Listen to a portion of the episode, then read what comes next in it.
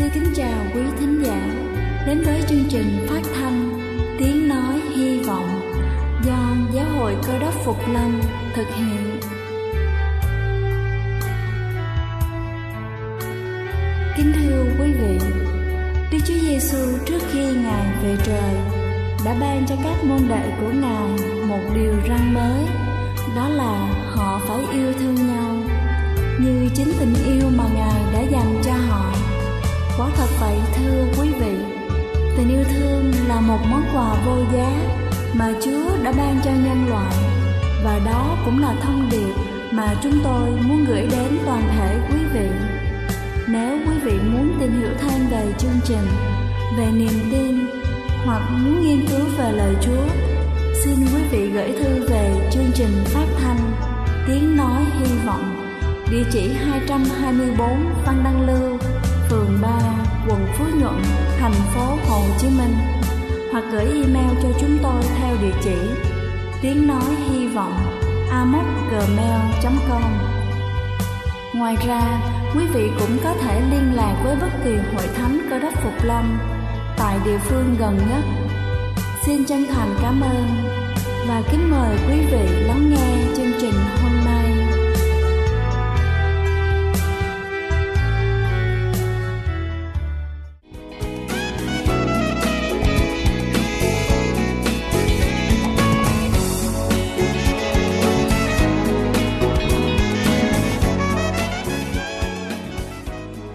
Xin hãy kính chào quý vị thính giả đang lắng nghe chương trình phát thanh buổi sáng ngày hôm nay.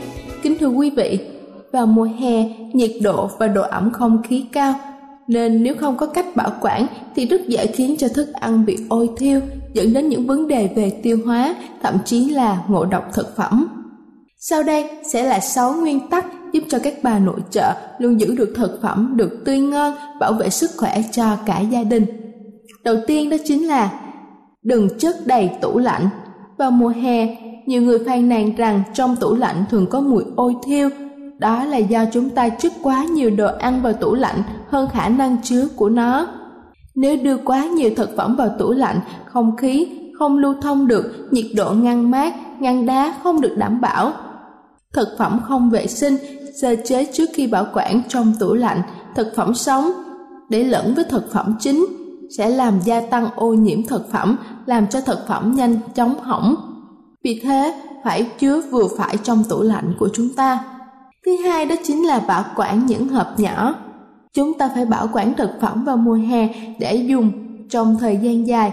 Chúng ta nên cất thực phẩm thừa vào những cái hộp đậy kín và cho vào tủ lạnh tránh bị vi khuẩn xâm nhập đặc biệt là cố gắng tránh cất thức ăn trong những hộp lớn và thay thế bằng những hộp nhỏ để cất từng phần đồ ăn.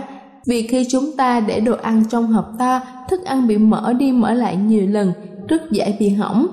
Thứ ba đó chính là không để lộn xộn các loại thực phẩm với nhau. Thực phẩm sống và thực phẩm đã nấu chín cần để riêng trong tủ lạnh vì nếu để chung sẽ rất dễ bị nhiễm khuẩn. Thịt sống và cá tươi chúng ta nên để vào ngăn đá, rau quả để vào ngăn dưới cùng các ngăn khác dành cho thức ăn đã nấu chín. Thời gian bảo quản đối với thịt là có thể từ 6 tới 7 ngày, nhưng đối với cá thì chỉ nên chứa trong 3 ngày. Thứ tư đó chính là chỉ hâm nóng đồ ăn mà chúng ta cần. Khi chúng ta hâm nóng đồ ăn trong tủ lạnh, chỉ hâm nóng những món mà chúng ta cần. Đừng bao giờ làm nóng toàn bộ thức ăn trong lò vi sóng vì việc hâm đi hâm lại nhiều lần có thể sẽ khiến thức ăn bị hỏng. Việc rã đông cũng vậy, ăn đến đâu thì lấy đến đó, tuyệt đối không lấy nhiều để rã đông rồi bảo quản tiếp. Điều này sẽ làm biến đổi chất lượng thực phẩm. Thứ năm đó chính là không để thức ăn còn nóng vào tủ lạnh. Thức ăn sau khi nấu cần để chín nguội tự nhiên, tiếp đó là đậy kín cho vào tủ lạnh, chậm nhất là sau 4 giờ. Nếu thức ăn để dùng trong bữa không hết, cần đun lại rồi để nguội trước khi cho vào tủ lạnh. Và cuối cùng đó chính là thực phẩm chua phải cho ngay vào tủ lạnh. Nếu chúng ta dùng quá nhiều cà chua, chanh để nấu một món ăn, cần ngay cho vào tủ lạnh vì những thực phẩm này dễ bị hỏng nhanh vào mùa hè. Kính thưa quý vị, các chị em nội trợ nên lựa chọn những loại thực phẩm tươi ngon, vừa đủ trong ngày và ăn đến đâu chế biến ngay đến đó, hạn chế sử dụng các món tái, sống trong mùa hè vì nguy cơ cao về nhiễm khuẩn. và không mở tủ lạnh thường xuyên để tránh mất nhiệt và nhiễm khuẩn thức ăn. Đây là chương trình phát thanh Tiếng Nói Hy Vọng do Giáo hội Cơ đốc Phục Lâm thực hiện. Nếu quý vị muốn tìm hiểu về chương trình hay muốn nghiên cứu thêm về lời Chúa, xin quý vị gửi thư về chương trình phát thanh Tiếng Nói Hy Vọng, địa chỉ 224 Phan Đăng Lưu, phường 3, quận Phú Nhuận, thành phố Hồ Chí Minh hoặc gửi email cho chúng tôi theo địa chỉ tiếng nói hy vọng gmail.com Ngoài ra, quý vị cũng có thể liên lạc với bất kỳ hội thánh Cơ đốc Phục Lâm tại địa phương gần nhất. Xin chân thành cảm ơn và kính mời quý vị tiếp tục lắng nghe chương trình hôm nay.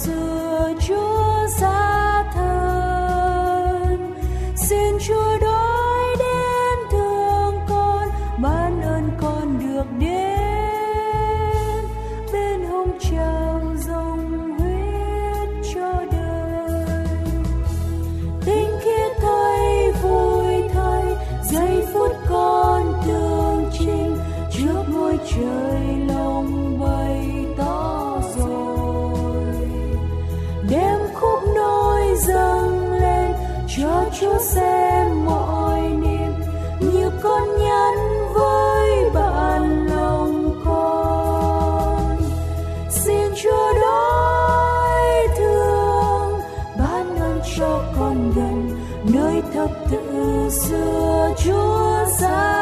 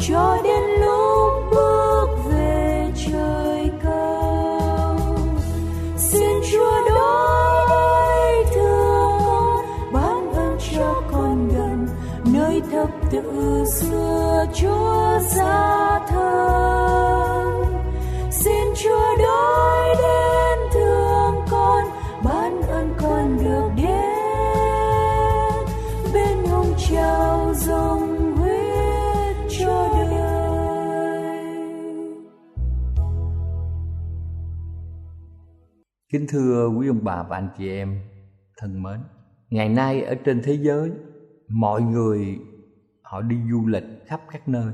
Là một người cơ đốc, chúng ta cũng là những khách du lịch và chúng ta biết rằng chúng ta tin vào Đức Chúa Giêsu cũng đang du lịch vào một thành có nền vững chắc mà Đức Chúa Trời đã xây cất và sáng lập như trong sách Hebrew đoạn 11 câu 10. Chúng ta cũng có chi tiết chính xác của chương trình này mà Kinh Thánh đã diễn tả. Sự sống vĩnh cửu của chúng ta đều thuộc vào chương trình đặc biệt này. Thưa quý bà chị em, người điều hành phóng phi thuyền con thoi lên không gian, họ đã đếm ngược lại để cho phi thuyền bắt đầu khởi sự từ 10, 9, 8, 7, 6, 5, 4, 3, 2, 1.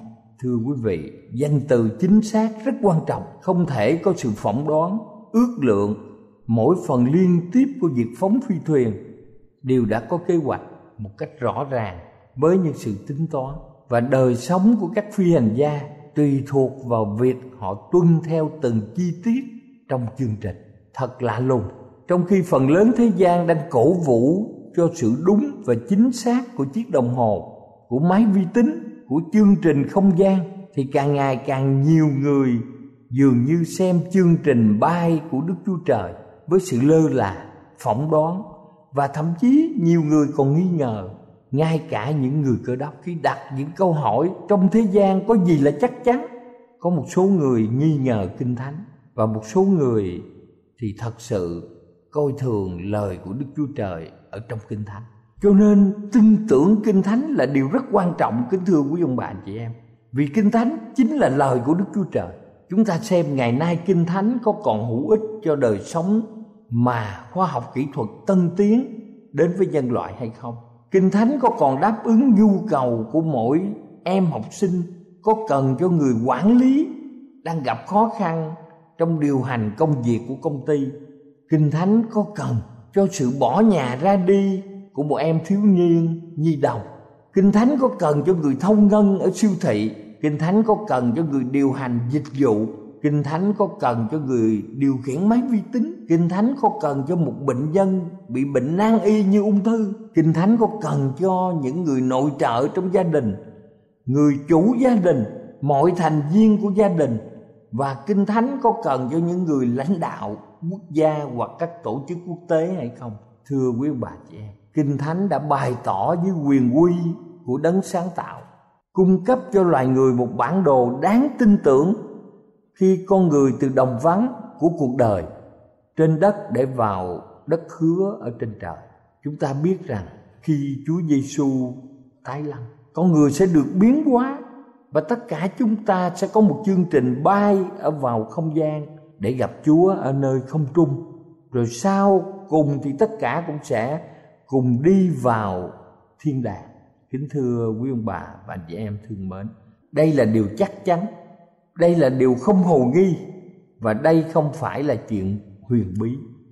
Kính thưa quý ông bà và chị em, ngày nay ở khắp nơi trên thế giới, chúng ta được hướng dẫn rằng các luật lệ đã thay đổi và người ta muốn chất vấn mọi vấn đề.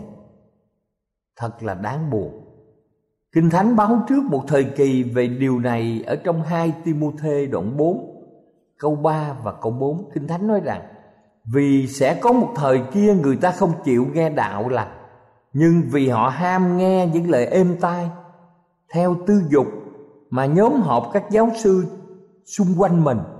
Bịt tai không nghe lẽ thật, mà say hướng về chuyện huyễn. Mặc dầu chúng ta có nhiều kinh thánh được in hơn bất kỳ thời đại nào ở trong lịch sử. Nhưng đời sống của con người dường như không tác động nhiều bởi lời trong kinh thánh. Kính thưa quý ông bà chị em, nhiều việc làm của những người cơ đốc không đi đôi với lời nói. Thật vậy, trong những sưu tầm mới đây cho biết rằng cũng có còn nhiều người cơ đốc đã nói gạt người khác. Nhiều người cơ đốc đã gian dối trong việc trả thuế nhiều người cơ đốc cũng còn gian dâm, ly dị, mắc những tội cùng một mức độ như những người không có đạo. Như vậy chúng ta là những người yêu mến kinh thánh. Chúng ta đã từng đọc kinh thánh, chúng ta đã nghe lời đức chúa trời đầy quyền phép ở trong cuộc đời của chúng ta. Nhưng càng ngày sự đáp ứng của chúng ta giống như chúng ta đang đáp ứng với sự vui chơi của thế gian. Chúng ta tham dự, theo dõi, cổ vũ, cười hoặc khóc rồi chúng ta hài lòng với thế gian đó khi trở về nhà mình. Dường như chúng ta đã có hành động giống như lời bày tỏ của Ezechiel. Hỡi con người, những con cái của dân ngươi ở dọc tường thành và cửa các nhà mà nói chuyện về ngươi. Chúng đó nói với nhau, mỗi người cùng anh em mình rằng, xin hãy đến nghe lời ra từ đức giêsu va là thế nào. Đoạn chúng nó kéo cả đoàn cả lũ mà đến cùng ngươi dân ta ngồi trước mặt ngươi và nghe lời ngươi, nhưng chúng nó không làm theo. Miệng chúng nó tỏ ra nhiều sự yêu mến, mà lòng chúng nó chỉ tìm lợi. Này, chúng nó coi ngươi như là kẻ hát hay, có tiếng vui và kẻ đờn giỏi. Chúng nó nghe lời ngươi nhưng không làm theo. Điều này đã được tiên tri và kinh thánh viết trong sách EC Chi ên đoạn 33 từ câu 30 đến câu 32 kính thưa quý ông bà và anh chị em thương mến, như vậy, việc mà chúng ta đến với hội thánh hoặc điểm nhóm, chúng ta nghe các mục sư truyền đạo chia sẻ lời chúa, rồi chúng ta đã để thời giờ để nghiên cứu kinh thánh, những điều quan trọng mà kinh thánh kêu gọi, đó là chúng ta phải thực hiện lời chúa ở trong đời sống hàng ngày. Khi chúng ta sửa soạn, đi qua ngưỡng cửa của một ngàn năm bình an, chúng ta sẽ cần sự khôn ngoan và ơn phước lớn hơn để có thể bày tỏ rõ ràng về tinh lành đời đời, về sự rao báo, sự phục lâm của Đức Chúa Giêsu cho đại gia đình cơ đốc. Sống ở trong thế kỷ chúng ta, sứ điệp của chúng ta phải thích hợp và mang sự quỷ nhiệm thánh đầy quyền phép của Đức Thánh Linh chúng ta cần phải được xác nhận lại sự quỷ thác của chúng ta rao báo về lẽ thật hàng sống được bày tỏ trong Đức Chúa Giêsu Cơ đốc qua lời Đức Chúa Trời. Chúng ta phải lại gần Đức Chúa Trời hơn và chúng ta cũng phải chống lại sự cám dỗ, pha trộn sự khôn ngoan của con người và sự thỏa hiệp giáo thuyết với quyết báo của đấng cơ đốc và điều này sẽ đưa cho nhân loại đang khao khát sự pha chế đầy ô uế được thể hiện như là nước sự sống nhưng thật ra là rượu tà dâm của Babylon. Cho nên kính thưa quý ông bà chị em, chúng ta cần giữ vững những tư tưởng quan trọng. Thứ nhất là sứ điệp của chúng ta vẫn thích hợp vì chúng ta nhớ rằng kinh thánh không bởi ý tưởng con người mà kinh thánh chính là nền móng sứ điệp của tất cả các tín đồ cơ đốc phục lâm. Chúng ta tin tưởng vào sự tạo thế và tuần lễ tạo thế bằng văn tự. Và chính ngày sa bát thứ bảy hàng tuần là một kỷ niệm. Ông bà, anh chị em, nếu có dịp đến tại do thái, chúng ta sẽ chứng kiến khi mặt trời lặn ngày thứ sáu cho đến mặt trời lặn ngày thứ bảy. Đa phần người do thái đây họ giữ cái ngày sa bát rất kỹ như kinh thánh đã phán dặn. Và chúng ta biết rằng trong sách thi thiên, đoạn 33 câu 6 và câu 9 có viết rằng, các tầng trời được làm nên bởi lời Đức giê va cả cơ binh trời bởi hơi thở của miệng ngài mà có. Vì ngài phán, việc liền có, ngài biểu thì vật bèn đứng vững bền kinh thánh đã loại trừ thuyết tuyến hóa cũng cả tỷ năm và tuyên bố một cách đơn giản rằng đức chúa trời phán bảo và sự việc liền xảy ra như vậy ngay cả một vài khoa học gia mến thế gian nhận thức rằng nguồn gốc tiến hóa thuyết cũng phải đòi hỏi có sức mạnh để chấp nhận lời Đức Chúa Trời. Tại sao ngày nay nhiều người tìm kiếm sự lôi cuốn của thuyết tiến hóa? Đơn giản, kính thưa quý vị, bởi vì nhiều người là những người vô thật, họ chống lại hoặc tán thành.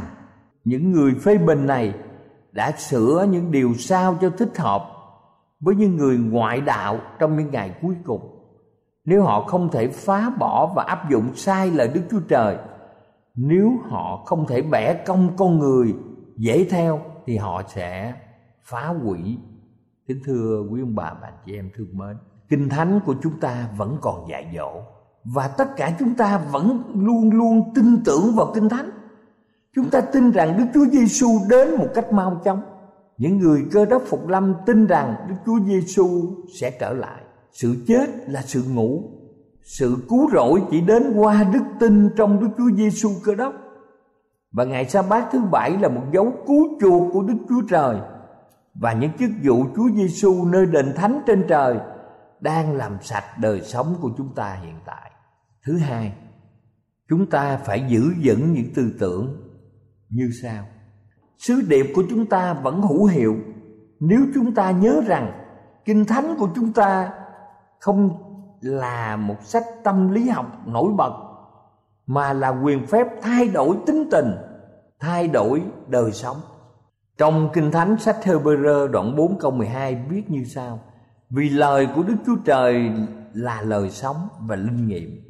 Sắc hơn gươm hai lưỡi, thấu đến đổi chia hồn linh cốt, tủy, xem xét tư tưởng và ý định trong lòng. Thưa quý ông bà chị em, đây là quyền phép của đấng cơ đốc hằng sống. Qua lời đức chúa trời đã biến đổi marie madeleine từ một cô gái điếm sang con cái của đức chúa trời một người tội lỗi đã trở thành một người hiền lương. Tên trộm trên thập tự đã biến đổi sang một công dân thiên quốc. Và Nicodem tự xưng mình là công bình, trở thành một môn đồ khiêm nhường ở trong đấng cơ đốc. Thứ ba, kính thưa quý ông bà chị em, chúng ta phải nhớ những tư tưởng này. Sứ điệp của chúng ta vẫn hiện hữu và chúng ta nhớ rằng kinh thánh không phải là một nền văn hóa, mà là tiêu chuẩn của những người cơ đốc phục lâm. Nhờ kinh thánh nâng chúng ta lên cao hơn mọi nền văn hóa khác. Kinh thánh bày tỏ điều này trong sách Epheso đoạn 5 câu 8 vả lúc trước anh em đương còn tối tăm. Nhưng bây giờ đã nên sáng láng trong chúa. Hãy bước đi như các con sáng láng. Và trong sách Cô-lô-xe đoạn 3 câu 11 ghi rằng Tại đây không còn phân biệt người Gret hoặc người Juda, người chịu cắt bì hoặc người không chịu cắt bì, người giả mang hoặc người si te, người tôi mọi hoặc người tự chủ, nhưng đấng rít làm mọi sự và trong mọi sự. Và chúng ta cũng nhớ sứ điệp hiện hữu này như ở trong một phi rơ đoạn 2 câu 9 và câu 10 viết như sau Nhưng anh em cũng là dòng giống được lựa chọn là chức thầy tế lễ nhà vua, Là dân thánh, Là dân thuộc về Đức Chúa Trời. Hầu cho anh em rao giảng nhân đức của đấng Đã gọi anh em ra khỏi nơi tối tăm, Đến nơi sáng láng lạ lùng của Ngài. Anh em ngày trước không phải là một dân, Mà bây giờ là dân Đức Chúa Trời. Trước không được thương xót, mà bây giờ được thương xót. Tất cả chúng ta là công dân của thiên quốc chúng ta nhận nền văn hóa của nơi ở mới. Chúng ta phải nhớ rằng ở thế gian này, với nền văn hóa của thế gian, nhưng nơi này không phải là nhà của chúng ta. Cho nên trong Kinh Thánh Roma đoạn 12 câu 2 viết rằng, Đừng làm theo đời này, Nhưng hãy biến hóa bởi sự đổi mới của tâm thần mình. Thứ tư tư tưởng khẳng định rằng sứ điệp của chúng ta sẽ thích ứng nếu chúng ta nhớ rằng kinh thánh không là khuynh hướng của xã hội đương thời, hoặc của cả các giáo phái tinh lành, của các giáo phái công giáo. Nhưng kinh thánh là hình thức thiết lập trái tim của sự thờ phượng cơ đốc. Thờ phượng là gì? Dưới hình thức thiết lập trái tim của mọi sự thờ phượng vào đấng cơ đốc. Thờ phượng một đức chúa trời chân thật. Chúng ta thờ phượng thế nào? Tại sao chúng ta lại thờ phượng? Và khi nào chúng ta thờ phượng? Đây là trung tâm đối với thiện ác đấu tranh. Và thiết lập một phần của sứ điệp thiên sứ thứ nhất trong khải quyền đoạn 14 câu 7 Người cất tiếng lớn nói rằng, hãy kính sợ Đức Chúa Trời và tôn vinh Ngài. Vì giờ phán xét của Ngài đã đến. Hãy thờ phượng đấng dựng nên trời, đất, biển và các suối nước. Rời kinh thánh ra Chúng ta sẽ có một sự thờ phượng bởi con người. Tập trung vào những điều mà người ta muốn, Chứ không phải là Đức Chúa Trời muốn. Đây không phải là một sự thờ phượng chân thật. Nếu lẽ thật tinh lành pha trộn với nước, Sẽ không bao giờ cứu được những kẻ hư mất. Tinh lành của chúng ta là sứ điệp của sự phục hưng và quán cải. Tài năng của chúng ta, các ta lân của chúng ta sẽ đáp ứng với sự kêu gọi của thiên đàng. Quay lại với sự thờ phượng thật căn cứ vào lời Đức Chúa Trời Không theo ý riêng của chúng ta Chúng ta sẽ chiếu sáng toàn thể trái đất Với sự vinh hiển của Đức Chúa Trời Và chứng minh sa tăng chính là kẻ nói dối. Mọi người chúng ta cần phải giữ trọn vẹn mười điều răn và giữ lòng tin nơi Chúa Giêsu và điều đó kinh thánh đã gọi chúng ta là các thánh đồ. Thứ năm, chúng ta cần nhớ sứ điệp này. Sứ điệp của chúng ta sẽ còn hữu hiệu nếu chúng ta biết rằng kinh thánh không phải là một sách xã hội học, mà là thôi thúc chúng ta với sứ mạng cho cả thế gian. Việc đào tạo các môn đệ cho đức chúa trời đức chúa giêsu có một lý thuyết muốn hội thánh ngài tồn tại. Sự ủy thác chúng ta đã đến từ chính đức thầy. Vậy, hãy đi dạy dỗ muôn dân. Hãy nhân danh đức cha, đức con và đức thánh linh mà làm phép bắp tem cho họ và dạy họ giữ hết mọi điều mà ta đã truyền cho các ngươi. Và này, ta thường ở cùng các ngươi luôn cho đến tận thế. Điều này đã được ghi trong kinh thánh sách Matthew đoạn 28 câu 19 và câu 20 Đức Chúa Giêsu đã môn đồ hóa các môn đệ của Ngài. Như vậy, kính thưa quý ông bà chị em, sứ mạng của chúng ta sẽ không thay đổi. Chúng ta tin tưởng rằng Đức Chúa Trời đã ban cho hội thánh chúng ta một sứ mạng vào thời kỳ cuối cùng. Đó là gì? Là chúng ta đi rao báo sứ điệp ba thiên sứ như trong Khải quyền đoạn 14 bao gồm sự phán xét xảy đến trong phạm vi của tinh lành đời đời sự quan tâm giữa điều răn của Đức Chúa Trời và lòng tin nơi Đức Chúa Giêsu. Sự trở lại của Đức Chúa Giêsu mau chóng. Ngày nay, Kinh Thánh cũng có lúc bị tấn công bởi vì chúng ta không sống và giữ trọn vẹn những điều mà Kinh Thánh muốn chúng ta đi theo.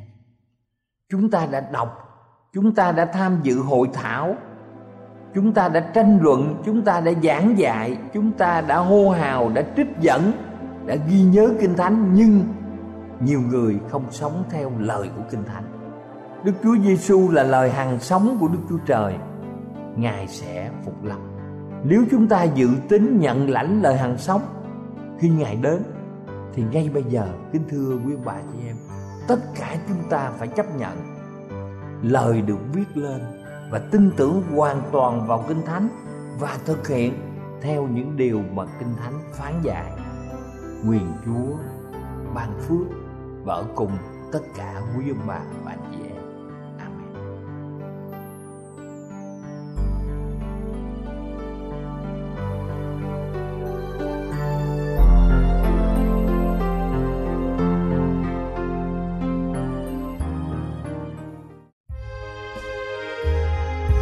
Đây là chương trình phát thanh Tiếng Nói Hy Vọng do Giáo hội Cơ đốc Phục Lâm thực hiện. Nếu quý vị muốn tìm hiểu về chương trình hay muốn nghiên cứu thêm về lời Chúa, xin mời quý vị gửi thư về chương trình phát thanh Tiếng Nói Hy Vọng, địa chỉ 224 Văn Đăng Lưu, phường 3, quận Phú Nhuận, thành phố Hồ Chí Minh hoặc gửi email cho chúng tôi theo địa chỉ tiếng nói hy vọng amos@gmail.com Ngoài ra, quý vị cũng có thể liên lạc với bất kỳ hội thánh cơ đốc phục lâm tại địa phương gần nhất. Xin chân thành cảm ơn và hẹn gặp lại quý vị trong chương trình lần sau.